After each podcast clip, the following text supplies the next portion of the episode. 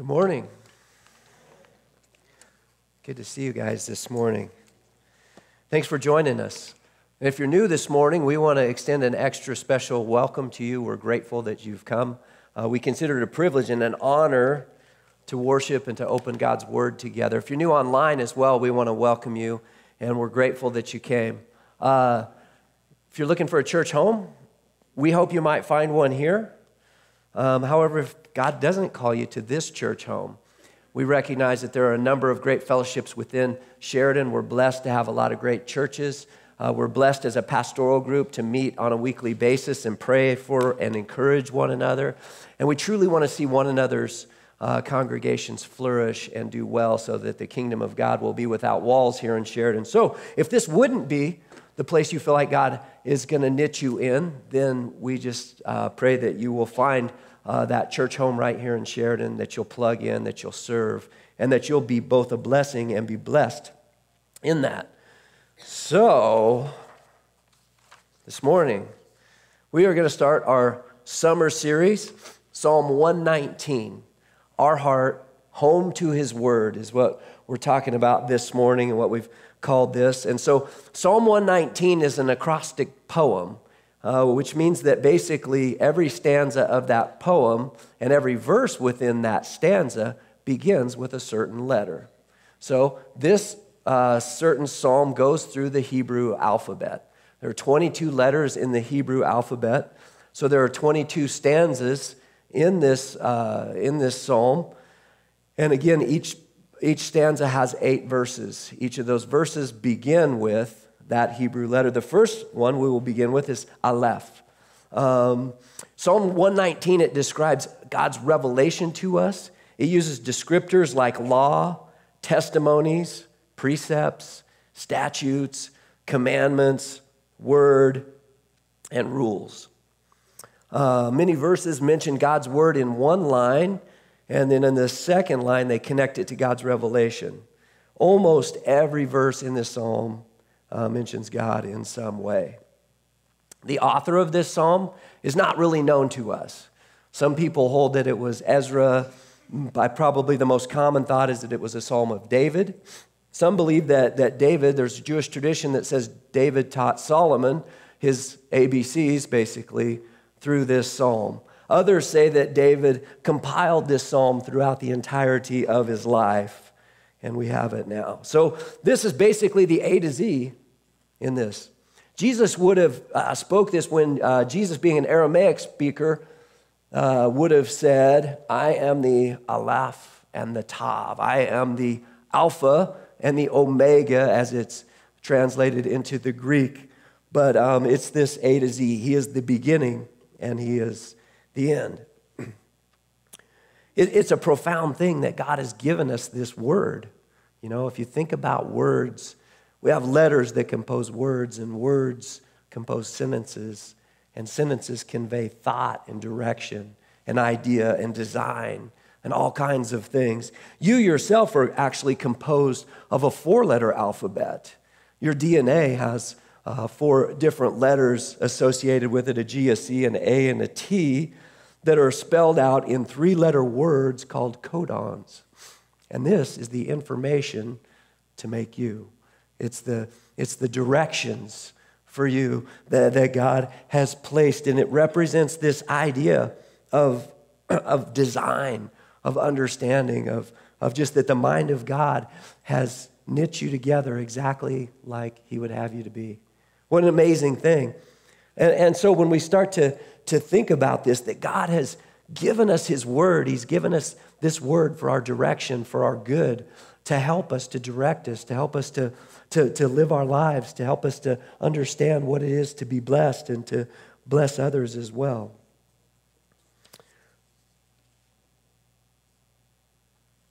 So let's get into the psalm. 119 starts out this way. It begins by saying, Blessed are those whose way is blameless, who walk in the law of the Lord. Blessed are those who comply with his testimonies and seek him with all their heart. They also do no justice, they walk in his ways. So, Aleph begins this stanza here with this idea of what it is to be blessed. It's a, it's a beatitude. And a beatitude proclaims a blessing on a certain behavior or way of being. This psalm starts out by talking really about what it looks like to live a blessed life according to God's word. The Aleph itself is, is an interesting thing. It's, it's, uh, its numeric value is one, and it represents the idea of God. Jewish tradition uh, holds that it is, um, it is composed of three different letters a yud, a vav, and a yud again, whatever uh, the, the alphabet there represents. And, and, and, it, and uh, Jewish tradition says that it, it, represents the idea of God above and man below, with God's uh, directives, with his law, with his word being the thing that connects those two. There are seven divine names that begin with Aleph. There is El, Elohim, Eloha, Ahaya, Asher, Ahaya, Adonai, Adon, Olam, and Adir. And so um, we see that, that this is just a, a really cool picture, even the way that this alphabet is put together. So it starts out by saying, Blessed are those whose way is blameless. Anybody here have a blameless way? Right? We don't. Psalm 119 begins to look ahead to us. It begins to, to show us the future in them as well. It begins to point to the Messiah because how is it that we truly are blameless? It's only by the shed blood of Christ on the cross in our behalf, right? It's only because God, the, the, the, the human embodiment of God's word, came, that he made himself visible, that he expressed himself in a manner that we could both see and understand, that we could begin to understand who God was through his example, that he lived a blameless life and then substituted that blameless life for ours on the cross, right? And now offers salvation to any who would trust and believe in that. So we have one way to be blameless and one way only to be blameless. And that's through Jesus and what Jesus has done for us.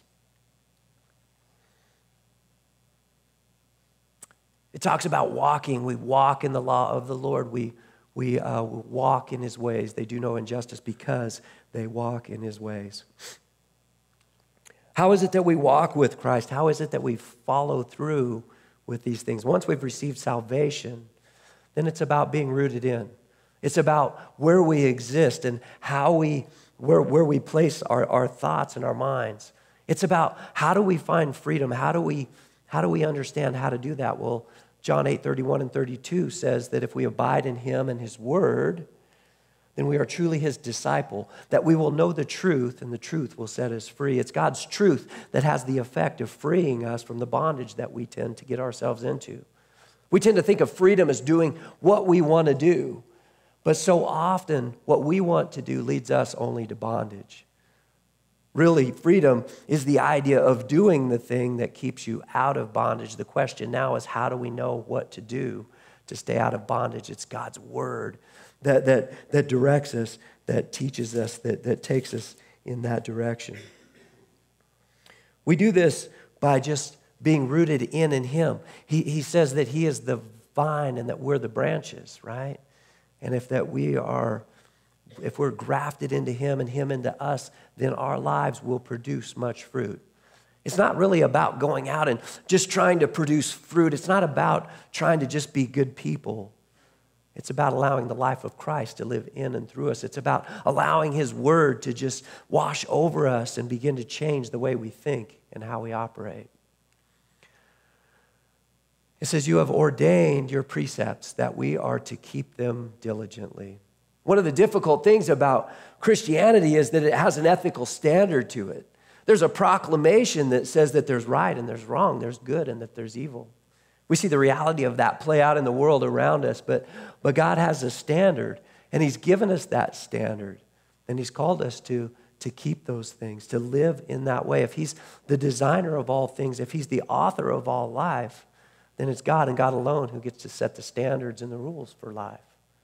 And really, as His creation, that really the, the most reasonable thing that we can do and the way that we find the most life and that we find the most goodness and that we live in the most abundance that He has purposed for us is by living in His ways, by acknowledging that, by in humility recognizing that we really aren't the king of the universe, that we don't really have uh, these things set in our minds, by allowing our minds to truly be transformed.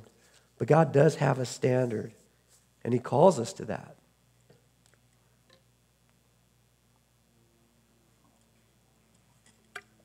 John 14, 15 says, This is Jesus saying, If you love me, you will keep my commandments. Now, we tend to say things like that, but we say them in a, in a really different way. Well, if you love me, if you really love me, you do this or that, right? You'd show it, you'd demonstrate it by your actions. It would be visible to me by, and really what it becomes on human terms is a form of manipulation. If you really love me, you'd do this, or you wouldn't do that, or you'd, you'd act this way, or you wouldn't act that way. But see, Jesus isn't trying to manipulate us into better behavior. Jesus is saying it this way if you love me, if that's where you're at, if that's the focus of your mind and your heart and your affection, if you're rooted in there and you're ground, then guess what? You will keep my commandments. Why? Because the very thing that you ought to do will be the very thing that you want to do. Because by loving Him, we align ourselves, by submitting to Him, by, by living in humility to His Word and to His ways and His standards, we, we begin to align ourselves with God's Word. God's Word begins to transform our mind, and that begins to have the possibility of then God transforming our heart. Remember, as we open our Bible, it renews our mind, and then it changes, and then God changes our heart. We see this in Galatians 5:16, which says, uh, "Walk by the Spirit, and you will not fulfill the desires of the flesh." It doesn't just say go out and don't fulfill the desires of the flesh. It doesn't say just don't go do these things. It says walk in the Spirit, and then you won't do those things. See, it's because this is all on a spiritual spectrum, and the reality of any spectrum is that you can't be in two places at the same time. Jesus says about money and, and, and other things, he says you can't serve two masters, right? You, you'll love one and you'll forsake the other. Why? Because you can't be in two places at the same time. You have to leave one to go to the other. To serve one, you have to leave the other one and go and serve it. You can only serve one at a time. So Jesus says, if you love me, if I'm the focus of who you are and what you're about, then you'll keep my commandment. Galatians 5:16 says, if you walk in the spirit, then you won't be on that end of the spectrum. You won't fulfill the desires of the flesh. Psalm 1 talks about that. It says, Blessed is the man who does not walk in the counsel of the wicked, or stand in the path of sinners, nor sit in the seat of scoffers. But his delight is in the law of the Lord, and in his law he meditates day and night. See, his focus isn't just about not doing those things. The only reason that he doesn't do those things up there is because what he does do, he focuses his word and his mind in God's law. He meditates on it day and night. And because he does that, he doesn't walk in the counsel of the, of the wicked or stand in the path of sinners or sit in the seat of scoffers. It's about where we're at. You see, God hasn't given us external rules. He's not given us just this rule book that we're supposed to follow. What God wants to do is to come in and renew our mind and our heart. He wants to completely recreate us into somebody that we've never been before. He wants to change us fundamentally. He wants us to allow His word to renew our mind to change us, to give us a renewed mind and then a new heart. That He wants to take that heart of stone that we've got, it says, out and give us an authentic heart of flesh, one that follows with Him. Verse 5, we see the psalmist start to take a shift here.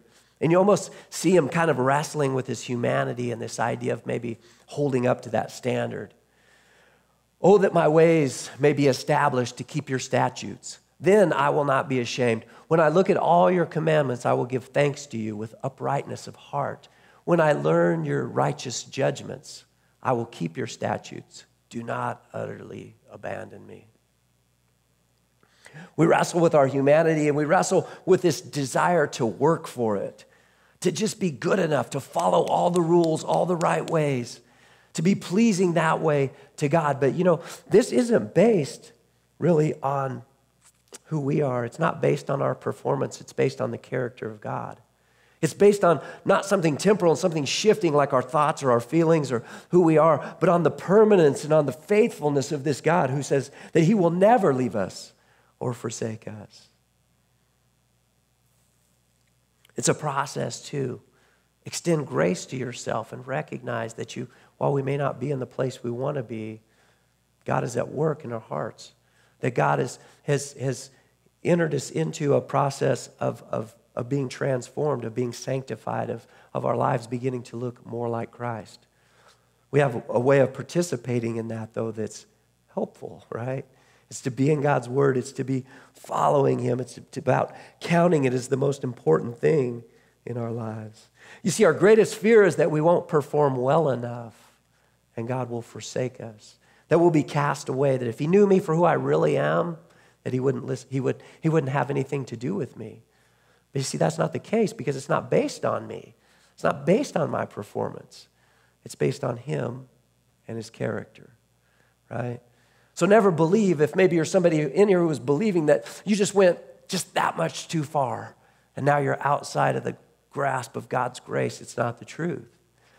God's hand is, is not so short that it cannot deliver. His, uh, his arm is strong and he holds our lives in his righteous right hand. Hebrews 13, 5 tells us, keep your life free from the love of money and be content with what you have. For he has said, I will never leave you nor forsake you. Right? Again, this idea, keep your life free from this, it doesn't say keep your life free from money. It says keep your life free from the love of money. Why? Because the love of money tends to corrupt the heart. The love of money tends to take us away from the focus that we're supposed to have on God. It leads us on that other end of the spectrum. It, it, it creates idols in our lives and things that we begin to hold of greater value than God, and then therefore um, we get out of uh, we get out of step with those things, and we get out of step with our life. He's the one who will never leave us nor forsake us. You see, Jesus was forsaken on the cross so that you and I would never have to be. It was Him who was forsaken, not us. When He cried out on the, on the cross, Eloi, Eloi, lama sabachthani, my God, my God, why have you forsaken me? But he was forsaken so that we wouldn't have to be. It was the only time that anyone has ever been truly alone. Jesus experienced aloneness on our behalf. We may have felt alone, and certainly we have, but we've never truly been alone. He was on our behalf so that he might extend his salvation, his righteousness to us, that he might just give it into our account, not because we earned it, not because we deserve it, because He's so good and loving that this is why He came.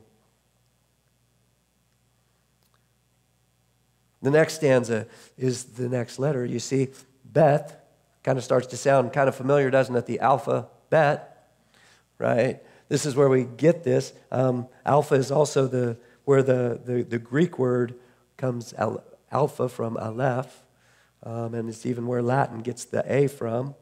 Um, and so here we are. Bet is uh, meant to represent a house or a home. If you've heard of Bethel, Bethel, we've all heard of Bethel, the house of God, right? So, how can a man, young man, keep his way pure by keeping it according to your word?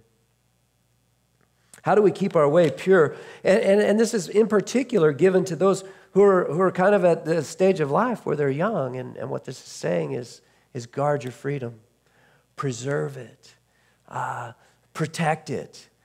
You can, you can have a life that's, that's much more free of regret than you can if you live apart from God's word. When we reject and we live in the rebellion against God's word, we are going to live a life that's going to have far more regret in it. We're going to have far more to look back on and to, to have to uh, just to, to live with, and, and we'll have to live also too with the effects and the consequences of that. You see, it's God's word again that preserves our freedom.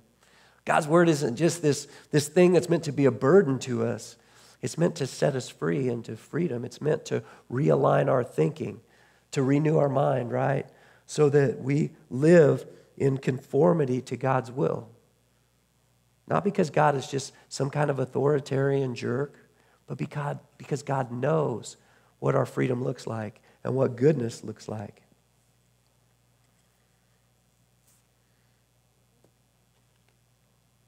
Verse 10 and 11 With all my heart I have sought you. Do not let me wander from your commandments. I have treasured your word in my heart so that I may not sin against you.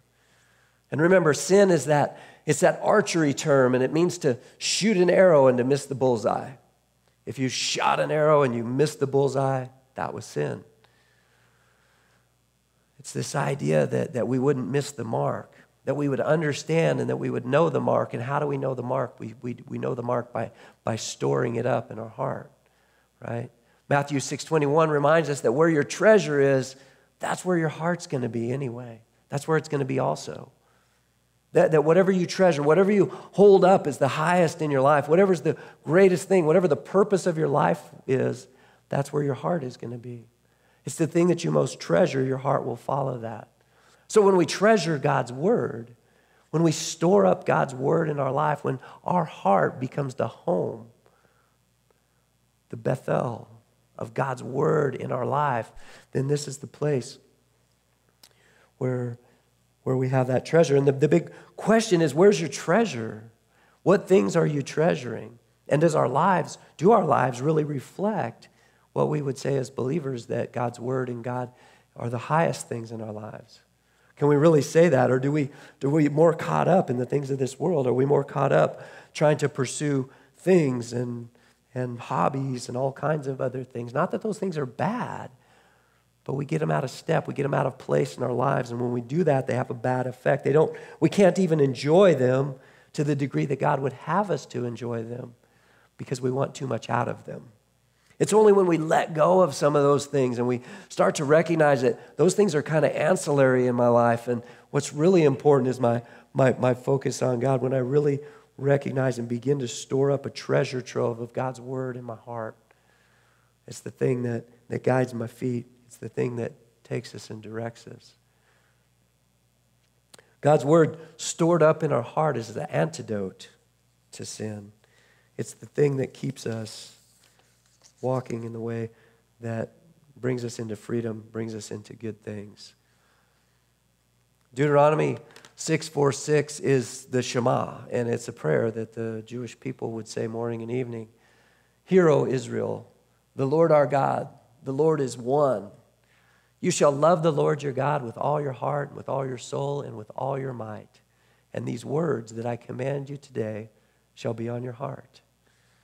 Store up for yourselves treasure in heaven by storing up God's word in our hearts so that our actions, see, every action begins with a belief.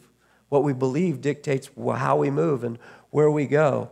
What we believe is in accordance to the information that we bring into our minds. God's word isn't just information, though, it's a spiritual thing. It's a supernatural word that comes in and washes over us. It begins to change us. It has this amazing effect of, of realigning our, our heart. So somebody said, just do this. Love the Lord your God with all your heart, all your soul, all your mind, and all your strength, and then do whatever you want. Okay? And that's the truth. If you do the first thing. If you love the Lord your God with all your heart, with all your soul, with all your mind, and all your strength, with everything about who you are, with everything about the giftings and the talents and the strengths and the good things that God has given you, the blessings that you've had, if everything about that is focused towards God and who He is and His goodness in your life, and that's the focus of where your mind is at and where your heart is at, then the things that you want to do will be the very things that you ought to do. It'll be the very things that are aligned with God's will in our lives. It'll be the very thing that brings blessing, not just to our lives, but to lives around us as well.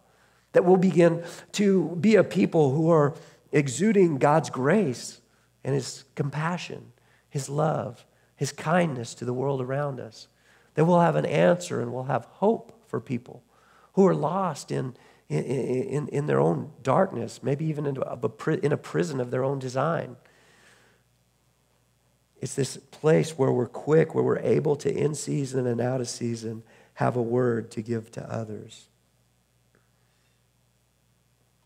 Verse 12 Blessed are you, Lord. Teach me your statutes. You know, it takes humility to learn, and none of us will ever learn apart from humility. If our own pride, our own thought, our own idea of, of who we are and how smart we are is, is in the way, then we'll be in the way of providence in our own lives. we'll, we'll close that door to it, not because God doesn't want to, uh, to extend his word and his ways into our lives, but because we'll be too prideful to hear. We'll be too prideful to listen.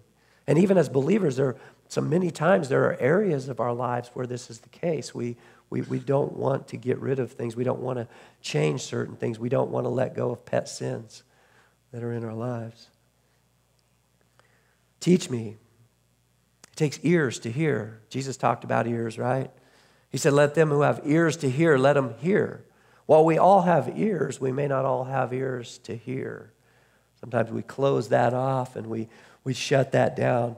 I did that for years in my, my journey, my, my, my process towards coming to know God. I, I, I had this preconceived idea in my own mind about what was right and what was wrong. I, I, I, I wouldn't accept or listen to or have any time for something else. I wasn't truly a seeker because I wasn't open really to whatever might be available out there. I was really the God of my universe, creating a belief system in which I was the God of, that I was the one who said what was right and wrong. When my life really began to change was when I began to be someone who was under authority. When I started to recognize that I needed an authority in my life, that the authority that I was exhibiting over my own life wasn't leading me to freedom, it wasn't leading me to good things, it was leading me to bondage. It wasn't creating good things in my life. It was creating resentment. It was creating bitterness. It was creating anger. It was creating hurtful scenarios in the relationships around me. God taught me how to live. He began to teach me how to be a husband and how to be a father, how to live in community, how to do things that I really didn't have a concept of how to do, how to be in relationship with others, how to do all of these different things. How are we going to know that? I think, can we, can we look at the world out there and rightly say, hey, they got it all figured out? We've got it figured out. Humans are the answer. I think not. I think that we need something. So we need ears to hear. Teach me, Lord, should be our daily prayer. And then it closes with my lips I have told of all the ordinances of your mouth. I have rejoiced in the way of your testimonies as much as in all riches. I will meditate on your precepts and regard your ways. I shall delight in your statutes. I will not forget your word. What do we delight in? What is it that brings you delight? Delight is that interesting word. It's kind of a relational word. It's a, it, it's a, what, what brings you joy? What brings you happiness? What is relational within that? What is, what is this thing that just brings you such deep, joyful pleasure? What do you delight in? Well, let's delight in God's word. Let's delight in, in, in our time there. Let's don't be a people who are just spending rote, uh, mandated time in the word. Let's, let's approach God's word each and every day with a freshness, with a, with a will you teach me? Will you guide me from your word today? Will you meet with me here, Lord? Will your spirit fill me? And will you give me a word? Will you teach me? Will you help me, Lord, to, to navigate the struggles of the day? Will you teach me your ways so that I might do it in accordance to how you've called it to be done? May I not malign your word. May I not take your word this day, God, and, and, and malign it into to something and to, and to use it to justify my own end. May I take your word as it is May I meditate on your precepts today. How about just marinating in God's word? I, I, find that to be such a refreshing thing to just sometimes to take what God is speaking into our lives through our time in the word and just allow ourselves to just marinate on that throughout the day. And I find that God speaks and teaches in the midst of that time, just into our spirit and, and guides us. Meditation is a Christian principle. Now, it's different from the Eastern version of med- meditation, which is an emptying of self. Yeah, Eastern meditation is trying to void all desire, to get to a place of purging any desire that one has, and, and therefore reaching a place of nirvana. Christian meditation is not an emptying, it is a filling. It is a filling oneself with God's word and allowing God to teach and to, to just pour over our mind and our heart. See, God's word, the problem with God's word, though, and doing that, is that it challenges me. when I take my life and I look at it in, in accordance to God's word, I recognize how far short I'm falling, where I'm not applying it in my life in a way that, that God has called me to. And it brings conviction into my heart, but it also encourages me. It, it, it, empowers me to, to begin to, to live differently. It's not just words on a page, it, it's, it's, it's a spiritual book that speaks straight into our spirit. But the, the, the hearing, the Shema, the Shema begins with, Hear, O Israel. And for the Jewish people, hearing was absolutely associated with doing. As a matter of fact, they didn't really have a word for doing. The hearing implied that you did. If you didn't do, that meant that you didn't hear. So therefore, hear. And we do that, don't we? We do that with our kids, right? If you're parents, you're like, they, you ask them to do something and they don't do it. You're like, did you hear me? Because we associate hearing really with doing, right? So we want to meditate on, on his precepts. We don't want to forget. Hold us in, hold us in close, God. Don't let us forget. Throughout the day, may we make points of connection with you. May we bring you into everything in your word, into all of our activity throughout the day, Lord. May we not forget through the day. May we not be a people who just spend a little bit of time in the morning and forget throughout the day. And then finally, we'll close with this. It's not about following the law, it's about loving the law. It's about loving the one who's ordained the law. It's about loving the one whose precepts these are. It's about a desire to want to do the things that God has, about allowing Him to come in and His Word to wash over and His Spirit to come and change us and guide us and help us. It's about loving Him with all of our heart, soul, mind, and strength so that we might do the things that He's called us to do. That we might recognize and know that each and every person in here has a ministry. You have plans, you have purposes that God has for you. Don't miss that. Let's don't miss that. And the way that we find that is by spending time with God in His Word on a daily basis. So, my prayer is this that you will take a fresh view of God's Word as we, as we move into summer here, that you will just allow it to do what it does that again, it won't just be mandated time in the morning, but that we'll approach it even with a heart that says, Teach me, Lord. Guide me.